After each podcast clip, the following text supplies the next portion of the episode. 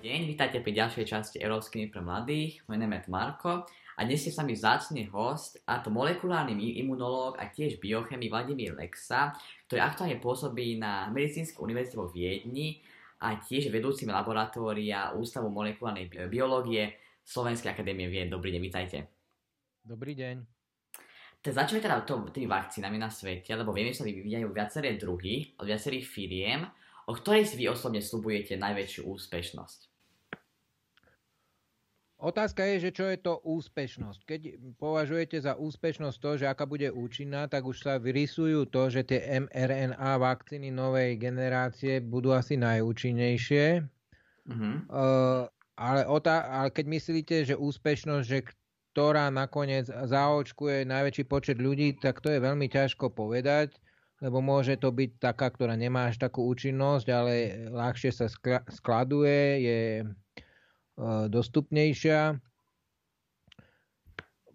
Takže ťažko povedať, že ktorá bude najúspešnejšia. No najúspešnejšia bude tá, ktorá, by som povedal, ochráni najväčší počet ľudí. Uh, tie mRNA vakcíny zrejme nebudú distribuované do krajín, kde, kde je potrebné mať hlboko mraziace boxy a takéto veci. Mm, vyzerá tá AstraZeneca, vyzeralo, že bude asi tá, ktorá bude najviac používaná pri tá Oxfordka, tá mm-hmm. z mhm. Oxfordu, ale teraz sa okolo nej ukazujú nejaké uh, problémy. Musíme si počkať uh, až do oficiálnych vedeckých nejakých výstupov, že o čo tam presne ide. Uvidíme, a to by znamenalo no. teda, že každý svet, tá každá časť sveta bude mať inú vakcínu, to znamená, že Afrika Určite bude mať iné ako Európa? Určite Aha. áno. Určite Ázia bude e, očkovaná čínskou a rúskou vakcínou. E, Austrália vyzerá, že budú očkovaní americkou vakcínou, ale inou ako mm-hmm. budú očkovaná Severná Amerika, určite sa to podeli. A bude to mať nejaké dôsledky, alebo je to vlastne tak jedno? Ja myslím, že je to viac menej jedno. Mm-hmm. Ktorá vakcína kde bude. Kedy sa očakávajú, že budú vlastne vakcíny hotové a teda prípadne už vakcíny. Hovorí sa teda aj o konci tohto roka, keď majú byť dostupné aj na Slovensku. Pán Krajčík povedal minister zdravotníctva, že to má byť okolo 150 tisíc dávok do konca roka. Podarí sa to? Teda tých 150 to, nie, to vôbec roka? neviem odhadnúť, lebo ešte tie vakcíny ani jedna nebola schválená agentúrou pre liečiva či už americkou alebo, alebo európskou, takže mm, ešte to by som povedal je len také veštenie z kryštáľovej gule, vôbec ne, nevieme kedy sa to v Európe začne očkovať, ale ja tiež dúfam, že to bude do konca roka, že sa začne s očkovaním. Teda, aby mala nejaká vakcína úspešnosť, musí byť, musí byť určitá časť populácie zaočkovaná. Koľko to je v tomto prípade? Odhad, je, to, je, je to nový, dá sa povedať ešte dosť málo scharakterizovaný vírus, takže nevieme to presne, ale taká odhadovaná tá kritická hodnota by mala byť okolo tých 70% populácie. Podarí sa to teda splniť? Ako v ktorej krajine? V tých krajinách, eh, kde bol teda veľké obete, tak myslím, veľký počet obetí, tak myslím, že sa to podarí, lebo ľudia tam majú tú zodpovednosť nastavenú vyššie. No určite uh, v Indii je veľká vôľa, v No, v Anglicku, v Nemecku, myslím si, že aj v Spojených štátoch, v Kanáde. Čo sa týka Slovenska? Slovensko je na tom veľmi zlé v porovnaní s inými krajinami. To vlastne, čo, čo sa to takým vlastne vy predstavíte? Prečo to tak? No ja už som to viackrát hovoril, ono je to preto, že ľudia si už prostate odvykli od tých chorôb, proti ktorým nám, nás vakcíny chránia už dlhú dobu, už niekoľko generácií No a preto si prestali uvedomovať dôležitosť tých vakcín, lebo jednoducho nevidia priamo na svoje na vlastné oči e, ich účinok. Čiže že umierali mhm. ľudia a, a náraz neumierajú na niektoré choroby. Toto, to, toto naša generácia už nezažila, ten, takú, takú revolúciu a preto v podstate a už prestali sme veriť, že to je vlastne výsledkom očkovania. Myslíme si, že to je nejaký zákonitý historický proces, že už vlastne sme voči tomu chránení, ale uh-huh. ono skutočnosť je taká, že sme chránení práve kvôli tomu, že v 20. storočí sa začalo s masovým očkovaním. Mala by byť tá vakcína teda podľa vás aj napriek tomu teda nie povinná? Ja si osobne myslím, že by mala byť v, nejak, v nejakom zmysle povinná. Uh-huh. Nemyslím tak, že teraz by ľudia mali povinne naklusať sa za, zaočkovať, ale ľudia, ktorí sa nezaočkujú, by mali byť nejakým spôsobom potom obmedzovaní, aby, aby e, nešírili chorobu. Čiže ja si myslím, že to tak aj bude, že krajiny e, tak zavedú povinnosť nejakú, ukázať certifikát o očkovaní keď budete tam chcieť ísť do tých krajín a nejaké firmy, spoločnosti budú chcieť vidieť certifikát o zaočkovaní, keď tí ľudia by tam chceli chodiť do práce. Myslím si, že školy by mali vyžadovať to isté, čiže myslím si, že, že nejakým spôsobom by mali byť ľudia, nechcem povedať prinútení, ale, uh-huh. ale mali by nemalo by to byť nechané len na ich dobrú vôľu, ale proste mali by mať určité tlaky, ktoré, ich k tomu nejakým spôsobom presvedčia. Čiže vy by ste boli teda za také, tak, takúto formu, čiže teda polopovinnej? Ja som osobne za povinné očkovanie. Uh-huh. Úplne? Úplne, ale viem asi, že, že to sa nedá v súčasnej dobe presadiť, tak by som volil nejakú takú strednú cestu. V každej krajine teda prvý dajú očkovať zdravotníci, teda zdravotnícky personál. Je to podľa vás dobrý krok, alebo to by to mala aj iná skupina ľudí? Nie som epidemiolog, ne, neviem odborne túto otázku odpovedať. Môžem to odpovedať len e, ako na základe nejakých svojich e, názorov. Si mys- myslím si, že je dobrý krok preventívne zaočkovať zdravotníkov a to z toho dôvodu, že keď ochorejú zdravotníci, tak vlastne sa môže stať, že ľudia nebudú mať e, štandardnú zdravotnú uh-huh. by som povedal, starostlivosť poskytnutú aj v iných, v iných odvetviach. Vyšla informácia, Maďarsko vlastne teda testuje aj ruské vakcíny a má podpísané kontrakt aj z výrobcami čínskej vakcíny čo to vlastne znamená? Čo je o týchto vakcínach? Je to bezpečné? To sú vakcíny, ktoré neprešli tým uh, kompletným cyklom testovaní, čiže tie tri cykly, prvá fáza, druhá fáza, tretia fáza, ale ako keby obmedzili tú tretiu fázu a neotestovali dostatočný počet uh, ľudí. A v podstate tou tretiou fázou je už to, že už tú vakcínu používajú v populácii. Môže sa to vymstiť v tom zmysle, že nebudú mať, e, a už je to jasné, že nebudú mať dostatočné dôkazy o jej bezpečnosti, lebo ako tým, že sa očkujú všetci, tak odpadá tam ako keby tá placebo skupina, ktorá, uh-huh. ktorá dostane neúčinnú látku, len neúčinnú náhradu a s ktorou sa potom vlastne tá veľká skupina ľudí, ktoré dostanú vakcínu, porovnáva. Čiže či už je to účinnosť vakcíny alebo bezpečnosť vakcíny. A sú to bezpečné? Alebo... To je ťažko povedať, či sú bezpečné. To uvidíme neskôr. Uh-huh. Je to v každom prípade riziko, že to sa takto robí. No. A teda dobrovoľne? V minulosti, teda, sa to, v minulosti sa to tak robilo. Bez úrovni tých dnešných, tak sa testovalo asi aj s menej overenými e, vakcínami a veľakrát to vyšlo, ale môže sa stať, že, že budú mať nejaké vážnejšie vedľajšie účinky, keď sa to poriadne neotestuje na ve- veľkej skupine ľudí. Aké teda vakcíny poznáme aktuálne? Sú to rovnaké, alebo sú to, lebo hovorí sa tam, že niektoré majú byť skladované minus 80 stupňoch, druhé minus 20 stupňoch. Aký je tam rozdiel medzi nimi? Rozdiel je v tom, že čo je vlastne očkovacou látkou. Takým tým najstarším prístupom je používať oslabený vírus. Myslím, že to je práve tá čínska vakcína. Uh-huh.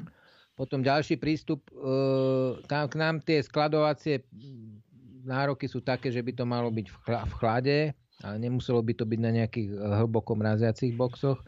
Potom sú to tie také syntetické vakcíny na úrovni nejakých proteínov, tak tie takisto nemajú nejaké veľké nároky na skladovanie. To je napríklad americká vakcína Novavax.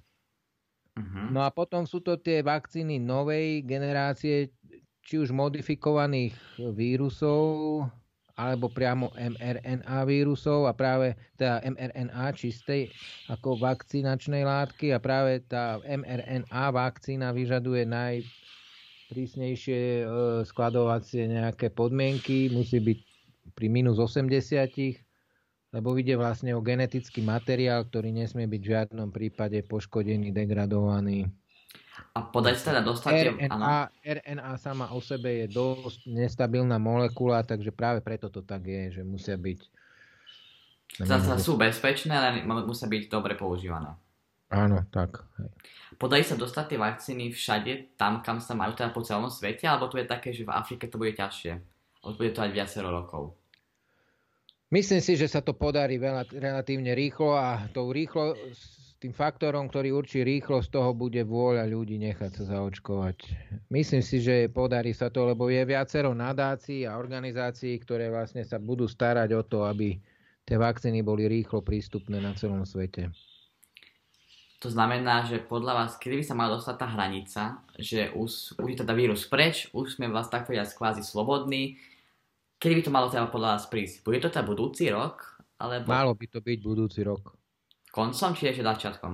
To ťažko povedať. Uh-huh. No, ja dúfam, že to bude čím skôr. Uvidíme, ako budú ľudia ochotní nechať zaočkovať. Jo, takou pochybnosťou je, že teda sa vyvinula vakcína proti koronavírusu, teda proti novému vírusu, tak povediať, za jeden rok. Je to možné urobiť?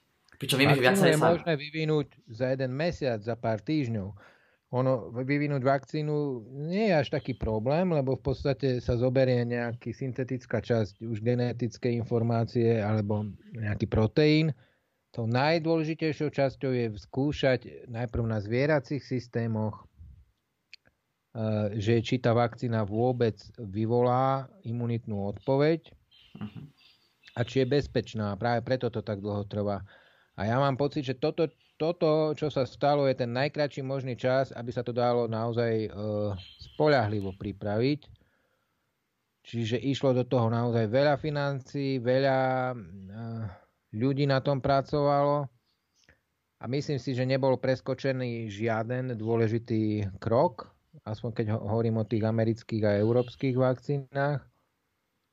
Čiže stiažovať sa, že to je príliš rýchlo, je ako keď poviete, že prišla príliš rýchlo sanitka. Tak sanitka tiež niekedy uh-huh. trvá rýchlejšie a niekedy jej to trvá tak, že už rýchlejšie sa nedá, ale príde. No, tak, tak vy tam nemáte žiadne pochybnosti, že je tam nejaký problém. Vy im dôverujete. No pochybnosti, mal by mať každý človek pochybnosti, e, ale práve to, že sa o tom hovorí, píše otvorene v novinách, mi berie pochybnosti v tom, že by sa mohlo k ľuďom dostať z týchto zdrojov zlá vakcína. Hej? Ono mm-hmm. je možné, že niektorá vakcína je nespoľahlivá, môže mať vedľajšie účinky, ale práve súčasný systém, nemám pochybnosti, že súčasný systém, ako to funguje, to odhalí. Ako, to, ako to funguje v západnej Európe a v Amerike. Čiže o tom nemám pochybnosti či všetky vakcíny budú rovnako účinné, rovnako bezpečné, tak tam, nie, tam je to rozumné mať určite k tomu odstup a poriadne si to vyhodnotiť. Agentúry na schváľovanie liečiv, aby to správne vyhodnotili. To hovorí sa o nejakých rizikách, vy ste spomenuli, že teda mali teda kontrolovať a je dobré, že sú pod dohľadom pri výrobe. Aké sú tie vedľajšie účinky, teda tie rizika, o ktorých hovoríte? Sú to veľké? Alebo to je vlastne také, že... Taký bežný účinok je normálny, že vás trošku boli ránka, trošku vás boli končatina, kde vás zaočkujú, môžete trochu dostať nejaké zvýšené teploty. A taký pocit nepohod, nepohodlia 1-2 dní, to sú úplne bežné sprievodné javy. A také tie vážnejšie vedľajšie účinky môžu byť, že to spôsobí nejakú zápalovú reakciu v rámci nejakého orgánu, či už srdca alebo nejakých nervových, uh, by som povedal, orgánov, tá miecha bola ukázaná, že by mohla byť e, napadnutá. Práve preto sú tieto veľké testy na veľkých počtoch ľudí a dlhodobé, aby, aby sa to ukázalo.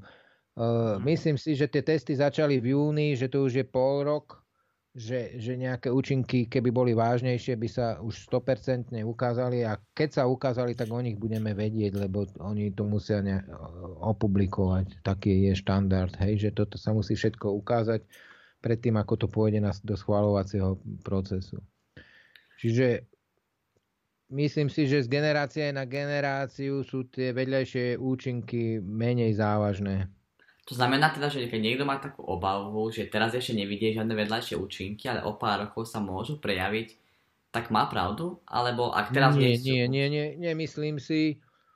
Tá vakcína má veľmi krátky polčas rozpadu. Keď by sa mali nejaké účinky prejaviť, tak sa prejavia maximálne do tých niekoľkých e, mesiacov, ako sa to teraz robí. Uh-huh. Dlhšie nepredpokladám, že by sa nejaké, lebo tam už je potom, samozrejme, keď sa nie človek dá očkovať a o 3 roky ochorie, tak teraz povie, že to je kvôli tomu očkovaniu, ale za tie 3 roky urobil kopec iných vecí, ktoré e, môžu takisto mať vplyv na jeho zdravotný stav, alebo jednoducho to môže byť úplne nezávislé od toho, čo robí. Takže tam je veľmi ťažké ukázať, čím dlhšia tá doba je, tým je ťažšie ukázať, že, že je niečo spôsobené vakcínou, ale práve preto sa to robí dostatočne dlho v tom zmysle, že je veľká tá skupina rozdelená na dve časti a tá jedna dostala neúčinnú látku a tá druhá dostala účinnú vakcínu. A keď sa ukáže rozdiel medzi týmito dvoma skupinami, že tá, ktorá dostala vakcínu, začne prejavovať určitú, určité ochorenie, tak vtedy ide naozaj o vedľajší účinok. Ale už po niekoľkých rokoch aj tá skupina, ktorá dostala vlastne placebo a neúčinnú látku, keď je vakcína účinná, tak sa dá predsa rozumne zaočkovať a už ďalej ako referenčná kontrolná skupina nefunguje tým pádom, lebo už sa dala zaočkovať. Hej? A je to logické. Keď niečo funguje, tak oni nezostanú dobrovoľne nezaočkovaní, aby mohli slúžiť na 10-ročnú, 20-ročnú kontrolu. Hej? Čiže rozumiete, uh-huh. v, čom, v čom je ten problém. Čiže aj teraz, keď je nejaký problém a prečo by možno neschválili tie agentúry tie vakcíny do konca roku, tak môže byť práve ten, že tá placebo skupina, kontrolná skupina sa dá okamžite takisto zaočkovať a vlastne prídeme o tú kontrolnú skupinu už na ďalšie dlhšie obdobie. Hej, rozumiete mi? Čiže keď sa už dajú teraz zaočkovať, tak už nemôžu fungovať ako negatívna kontrola. Čiže keď sa tá vakcína schváli, tak tí, čo boli doteraz ako placebo kontrola, tak môžu sa už slobodne dať zaočkovať. A tým pádom vlastne prestanú slúžiť ako negatívna kontrola. Uh-huh. Čiže toto vidím ako jediný možný dôvod, že to budú chcieť ešte možno 2-3 mesiace potiahnuť ďalej túto skupinu tak. kontrolu. Viacerí majú tiež pochybnosti aj v tom smere, že iba 95% nám má, má e, teda účinnosť, alebo 70%, ale pritom málo ľudí vie, že práve účinnosť vakcíny proti chrípke je len 60% účinná. Ako je teda možné, že táto vakcína má také vysoké číslo? Poprvé bola robená dvakrát tá vakcinácia, keby sa ľudia proti chrípke dávali dvakrát očkovať, tá účinnosť bola takisto veľk, vyššia po mm-hmm. troch týždňoch, keby to zopakovali. Po druhé, znamená, on za necelý rok nestihol ešte tak zmutovať, že by ho tá vakcína nerozpoznávala. Chrípka je vlastne zmutovaný vírus, ktorý, ktorom existuje veľa kmeňov a jedna vakcína nemusí fungovať na všetky tie kmene a preto je tá účinnosť nižšia. Tuto zatiaľ máme, dá sa povedať, e, za ten jeden rok ešte dosť homogénnu populáciu alebo skupinu toho vírusu a, a tá vakcína rozpoznáva podľa môjho názoru všetky tie formy toho vírusu, ktoré sa doteraz objavili. Tak preto to je druhý dôvod podľa môjho názoru, prečo je účinnosť vysoká. Hrozí nám teda taká vec, že by ten, ten, ten vírus mutoval a o pár rokov by tá vakcína nebola teda dobrá? účinná, alebo to No. sa, nemôže. Určite to môže byť. Ale Čo v takom práve prípade? čím, čím viac ľudí sa dá zaočkovať teraz, tým je menšia pravdepodobnosť, že ten vírus sa nejakým spôsobom bude šíriť nekontrolovateľne ďalej a bude mutovať a bude, budeme mať nové a nové kmene. To sa stane vtedy, keď, keď e, tá vakcína jednoducho ho nezlikviduje tú pandémiu teraz. Tak čo ďalej potom je podľa rovnakého receptu pripraviť nové vakcíny, tak ako sa to Mhm. robí proti chrípke. Ako dlho by teda mala, imunita vydržať po oč- očkovaní?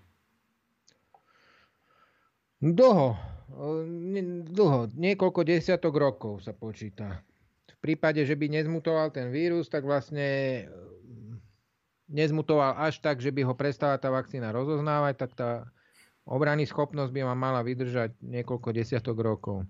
To znamená, že teda preočkovanie by nemalo byť také, že každý jeden rok, každý druhý rok. Teda to, to by Myslím teda si, že zatiaľ v tomto, v tomto prípade nie. Zatiaľ. Znamená to teda, že aby sa, aby sa teda musel zaočkovať 70% populácie na Slovensku, dokonca, aby, aby tá vakcína mala úspešnosť, podarí sa to ešte do budúceho leta, alebo sa to podľa vás bude pridržovať? Lebo hovorí sa aj o takom, že každý mesiac vám dať zaočkovať 5% populácie na Slovensku. Je to tak, alebo by to malo byť väč- väčšie číslo? Určite väčšie číslo, no uvidíme, či sa to podarí. To je tiež veľmi ťažké povedať. No myslím si, že by sa to mohlo podariť. Mhm. Myslíte na Slovensku teraz? Áno, áno, na Slovensku. No keď sú ľudia ochotní chodiť na plošné testovania, tak nevidím dôvod, prečo by nešli na očkovanie. Hej? Čiže teoreticky aj prakticky to je uskutočniteľná vec.